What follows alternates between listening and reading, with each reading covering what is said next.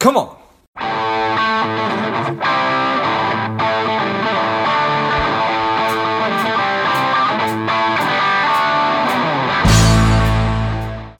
Welcome to Money Savage, a savage approach to personal finance. This is George Grumbacher, and the time is right. Welcome today's guest, strong and powerful Mike Wolf. Mike, are you ready to do this?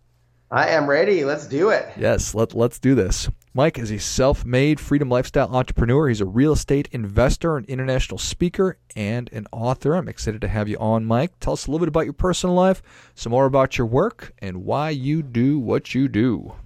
Oh boy, where do I start? I know I only have so long, so I'm going to dive right in. Uh, I've been a, a, real estate investor for 31 years. I help other people who want to invest in real estate. I either teach them how to do it, or uh, my teams actually do it for them. And uh, let's see, I'm I'm uh, normally a world traveler. Uh, COVID put a bit of a damper on things this year, but I'm um, hunkered down in Mexico instead of Canada, so I have no complaints. And uh, why I do what I do? It's uh, you know, to me, I, I, don't even like the term real estate investor. I only use it because people identify with it. But I like the term problem solver uh, because behind every real estate deal, there's some, you know, nobody randomly just puts their home up on the market. All, there's always a story behind it. Either they've you know, they're moving up, they're moving down, they lost a job, they're getting divorced. There's always some underlying reason, and if we're good problem solvers and we can help solve their problems, we can help help them and get paid for it at the same time. And that's why after 31 years of doing this, I still wake up excited uh, to do it every single day. So, Mike, we were talking about about uh, Canadian winter and northern Minnesota winter before we uh, hopped on hopped on the actual call. When did you make the decision? Now, now that you are and have been living essentially wherever you want, when did you make the decision that that you wanted that kind of freedom? Yeah, that that happened. Uh, well, it happened where I went full time nomad around five years ago, and uh, I got I got divorced around ten. And when I first got divorced, my daughter was fifteen, and so I would take short trips. I'd go away for a week, come back, spend some time with my daughter for three weeks. So I, I basically was traveling for one week out of the month. And then one one time I came back and uh, you know, I said, Haley, what do you want to do tonight? Anything you want to do, just you know, name it. And she said, "Can you drop me off my boyfriend's house?" And uh, she's always been daddy's little girl, so it was it was uh, a little bit of a tough moment for me, but it was also kind of bittersweet because, like, well, hey, well, then there's not really any need for me to keep coming back if if my daughter's not going to spend. And, and I remember when I was 15, I didn't really want to hang out with my parents either, so I totally got it. So then I started to travel full time, and then I'd fly my daughter to come meet me and uh, and she she's like a mini me, so she loves the warm weather as well. And uh, but then I started traveling full time, and I've been doing it ever since until uh, you know that thing called COVID hit, and uh, went back to Canada, spent seven months there, and did all right with it until that uh, white stuff started to come down from the sky, and said, nope, not participating in this. So uh, here I am in Mexico now. Nice. Well, I certainly appreciate that. And 2020 taught us that well, it taught us a lot of stuff, but certainly doing business virtually. But but you had essentially figured that out way way before that. So, what walk me through because I'm, I'm fascinated. You you talked about how how you manage a team, and um, so how did you figure out how to how to successfully manage people and projects remotely? Yeah, well, I actually took it a step further than that now, and I have other people that manage the team. So I have uh, a lot of freedom, a lot more freedom. But the key is really to create passive income. And passive income is doing something one time, getting paid for it over and over and over again, and or uh, delegating and or automating things so that you're not trading your time for money anymore. And so uh, a lot of my a lot of my money comes in from my revenue properties that I own. Other people go and collect the rent for me. That shows up in my bank account. Doesn't matter if I'm in Mexico, doesn't matter if I'm in Bali, doesn't matter if I'm with my grandkids or I'm volunteering. That money keeps showing up. Uh, so that's number one. Number two is I really have three revenue streams. One is one is my re- revenue properties that I spoke about. The second part is um, I have a business where we sell turnkey investment properties to investors all over the world, and that's in Atlanta, Georgia. Now that doesn't take up any of my time. I've got it's my money. I have my teams involved. I've got uh, you know, there's systems, so they're not calling me all day long.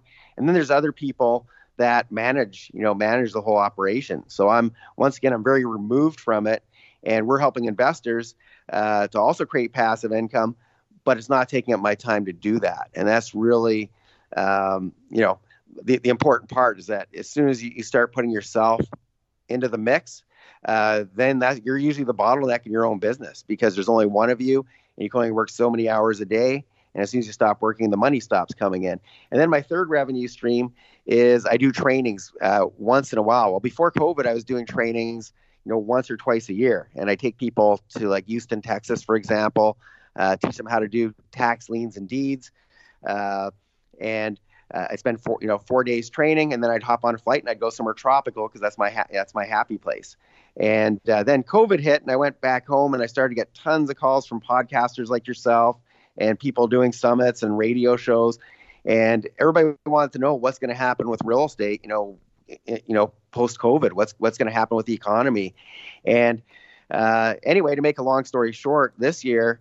Um, you know, I was realizing so many people are worried about money that I decided that uh, I'm going to take this year, since I'm not bouncing around as much, to create more content and help more people that are, uh, you know, stuck financially or people that need to reinvent themselves and maybe you've been thinking about becoming real estate investors but don't know where to start. And so that that this is the first year I, have actually come out of pretty much semi you know uh, semi retirement and that's the stuff that actually requires me. But the the good thing is i'm already thinking ahead and thinking every, every single thing i'm doing is recorded so that you know, hopefully in the not too distant future, when borders are open again and there's no more COVID and it's safe to travel, uh, I can still help people. But once again, protect my time, and that's really the key: is to protect your time. Yeah, well, amen. I'm sure that everybody that's listening, they say, "Well, that sounds pretty good. What uh, Mike is doing sounds sounds pretty good," and they understand the idea of of you or me being the actual bottleneck to the business and being able to remove yourself from the process so success can can can flow. That's that's kind of the idea. But that didn't happen overnight for you. So did you sort no. of walk me through that process of, of, of how you got started?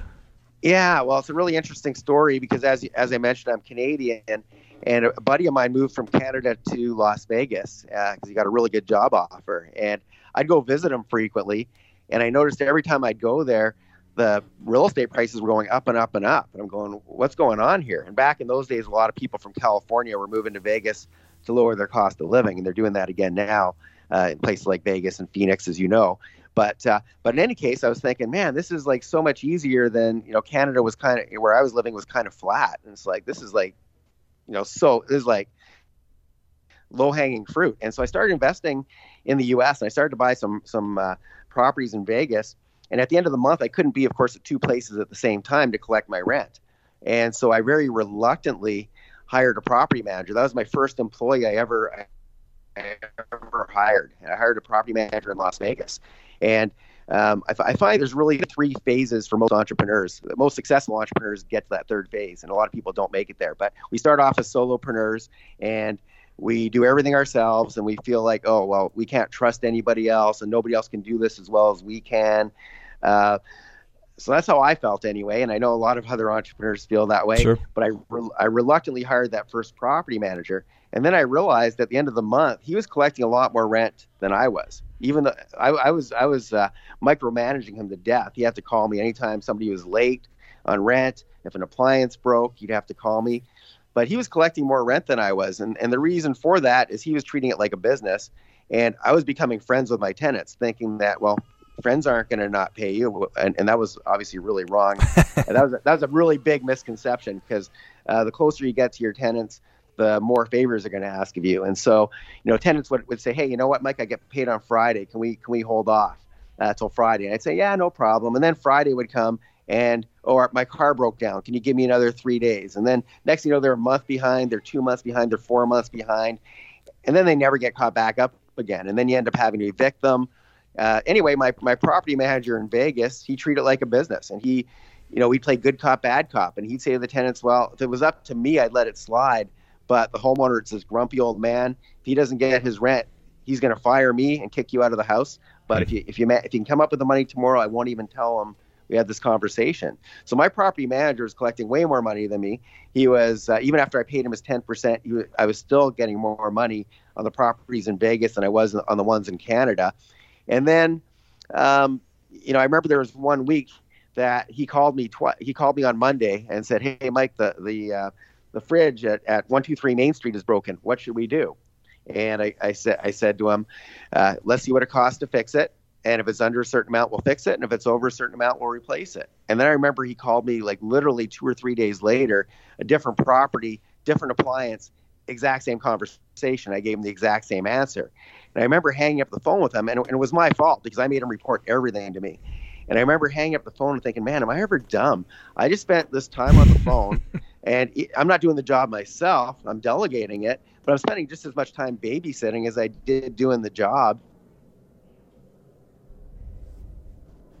And so create a policy. Hey, every time an appliance breaks, this is what we do. And that was the start of my first system. And as I mentioned, I think there's really three phases for uh, for entrepreneurs. And the first phase is solopreneur. The second phase I call the micromanager phase or babysitting phase, where we don't really have that trust. And so we need to know every little thing that's going on in the business. And then we finally, if we're lucky, we get to that third phase. And I call that the freedom phase. And that's where you you know you've got the right people on your team. Like I said, he was bringing in more money than I was, even after I was paying him. And once I started to give him a little bit more, I, I empowered him to make decisions. He was a lot happier. I got my time back, and so now I'm making more money doing less work. And so I promptly hired my second employee, which is now a property manager up in Canada, to replace me. And then I started to think about all the different things in my business that were taking up my time and started to think, hey, does this really require me to do it or could it be somebody else? And so it, it, uh, uh, it was a gradual process. This did not happen overnight.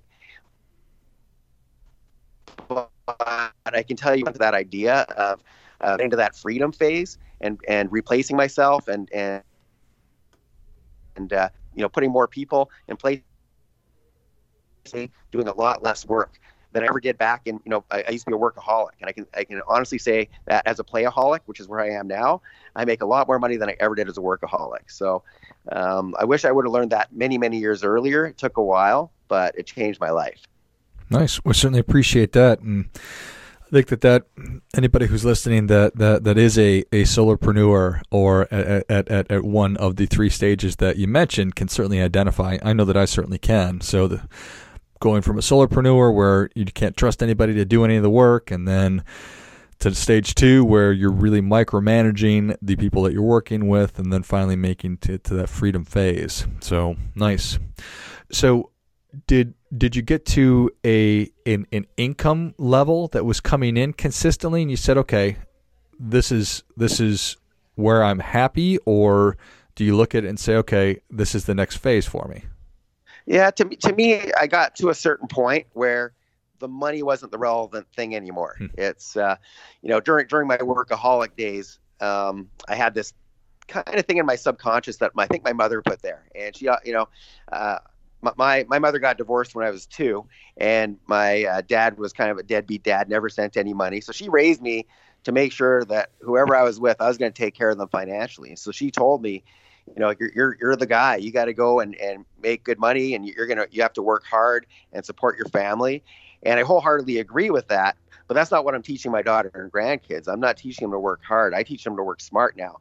And so, um, you know, if I if I look back on those uh, you know those days um, when I used to be a, a, workaholic. If I if I could go back, I would I would have skipped all that. And so, but anyway, back in those days, I measured everything by money and how much money was I bringing in. And then I got to a certain point where I had this money coming in very passively at the end of every month that way exceeded my expenses. And so I switched my currency from money to happiness and fulfillment. So everything that I do now, uh, I only do things that make me happy and or fulfilled. So uh, normally, when there's no COVID, I do, I do a lot of traveling to different places. I do a lot of volunteering and give back stuff uh, because that, to me, I, I, don't know any other way to create more fulfillment than helping other people. Uh, that that's why this year I've kind of gone back into work mode because obviously COVID created this, uh, you know, uh, this chaos for a lot of people, and I want to help as many as possible. So I've gone back to work, but I'm not regretting it at all. I'm not saying, oh, I've got, you know, I'm working, or and I'm not measuring by how much money. I'm not worried about the money because that that part's taken care of. And so some of the stuff that I love to teach people that I'm teaching, you know, my my students that I have now is that. Uh, you know, if you can if you could put the money on autopilot, so it's not a thing, that, not an issue anymore. What are the things that you would do with your time? And to me, you know, you should take uh, once you get the money part figured out, you don't really need after a certain point. it's just a non-issue, and so every day I wake up and I think about how, how can I add more value to other people because that's where I get my fulfillment from. And then I think about how can I make myself more happy because if I'm happy and energized, I can also do a lot more giving back and help other people. So that's why here I am in Mexico in my happy place. I could be at home in Canada in the snow and looking at, uh, and I love my country, by the way, but not in winter. Uh, so I put myself in my happy place every day, no matter what that what that is, and I also look for opportunities wherever I can help others that uh, are struggling. Cause that that makes me happy and fulfilled, and and uh, the the money just comes in. Um, I find it's a byproduct when you're kind of in the flow, doing the things you love. Money comes in so effortlessly after a while, uh, you know. But it doesn't it doesn't start that way. It's all when you get in the flow and you start doing the right things. Yeah, well, I certainly appreciate everything you just said, and I think that there are a lot of people, myself included, who would rather have money be irrelevant and not have to think or, or, really worry about it ever again. Um, but unless you have it, then then that makes that a little tricky, right? So, for people who are listening that aren't necessarily they're just working a regular nine to five job and they're interested in, in, in getting to the state that you're talking about, but don't have a ton of money saved up. How, how, how do you coach them? Well, the, the, the good news is, is, there's a really big misconception that you need money to make money. And I can tell you when I first started in real estate, uh, I, I had, uh, you know, I, I had uh, just finished going to university and I was uh, quite a bit in debt and had a lot of student loans. And and so I remember, um, you know, back then, this is 1989, I had uh, I was twenty five thousand dollars in debt, and I was actually going to go pay that off and then go get my second degree. I was going to be a lawyer, and I, I discovered real estate by mistake. So, but the good news for anybody who's listening that doesn't have a lot of money, I get people all the time that come to me and, and they say, Hey, Mike, you know, uh, I'd love to get started in real estate, but I've got no money. And I go, Man, you got no money. You are so lucky. Because when I started, I was aspiring to get to no money. I was trying to get to zero. So, um, so the good news is there's lots of strategies out there that you can do that require little or no money, and the strategies that do require money, it doesn't have to be your money. And so there's lots of different ways to get, uh, you know, if you have lots of time, there's lots of people like myself that I don't have time or the patience to go looking for deals anymore. I have teams that do that for me. But if somebody who had a lot of time found a good deal and they called me up and said, "Hey, Mike, uh, do you want to be my money partner in this deal?" I, of course I'm going to do it as long as they're willing to put in the time to do it. So there's lots and lots of different uh, ways to get in the game. Uh, if if real if it was true that you needed money to be a real estate investor, I, I would say there'd be no real estate investors because nobody. I mean, very few people. Uh, unless you inherit money, most people don't start off. They all we all start off in the same place. We start at zero, and so uh, I totally uh, believe that anybody can be successful. And I can tell you, my most successful students are usually the ones that uh, uh, are starting off with very little or no cash. The people that are comfortable, they don't really have this mm. pressure to go and take a- action. And so, so, so quite often, uh, the stuff that they learn becomes shelf help, where you know they've got this knowledge, but they're not hungry enough. So they, they you know they they think it'd be nice to do that, but they're not motivated to actually go do the work. The people that are hungry, that invest in themselves, and uh, uh, they've got they've got that that hunger. Uh, they're going to take action and they're going to get the results. So um, if you if you have little or no money, you're listening to this. Take the time to educate yourself on on uh, you know some of the strategies that you can do, and your life can look radically different a year from now. I guarantee it. I love it. Well, Mike, Savage Nation is ready for your difference making tip. What do you have for them? Well, I'd say since we're in the middle of a pandemic, um, I just like to say that uh, you know uh, it's, it's very easy to get caught up in all the negativity that we see on TV, and you know all the negativity that's uh, surrounding us right now.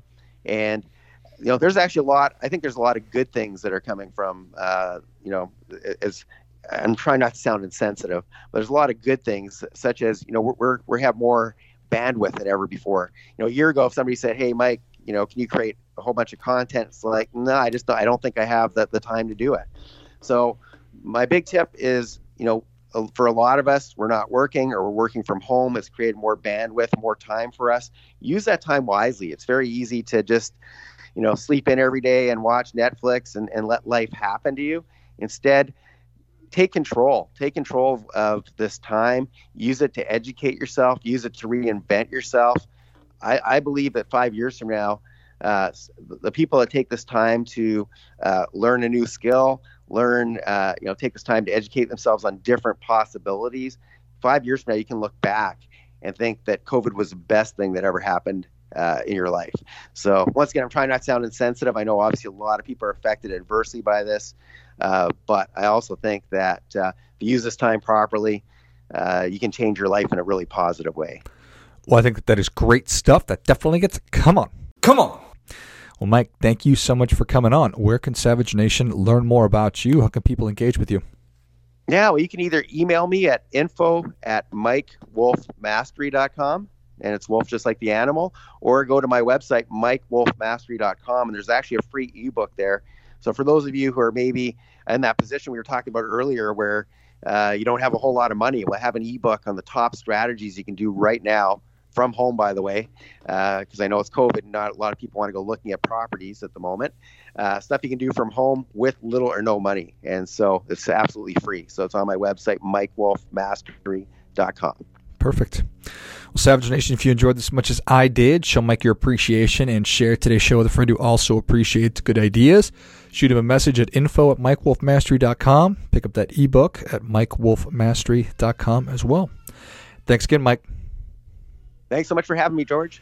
And until next time, keep fighting the good fight because we are all in this together.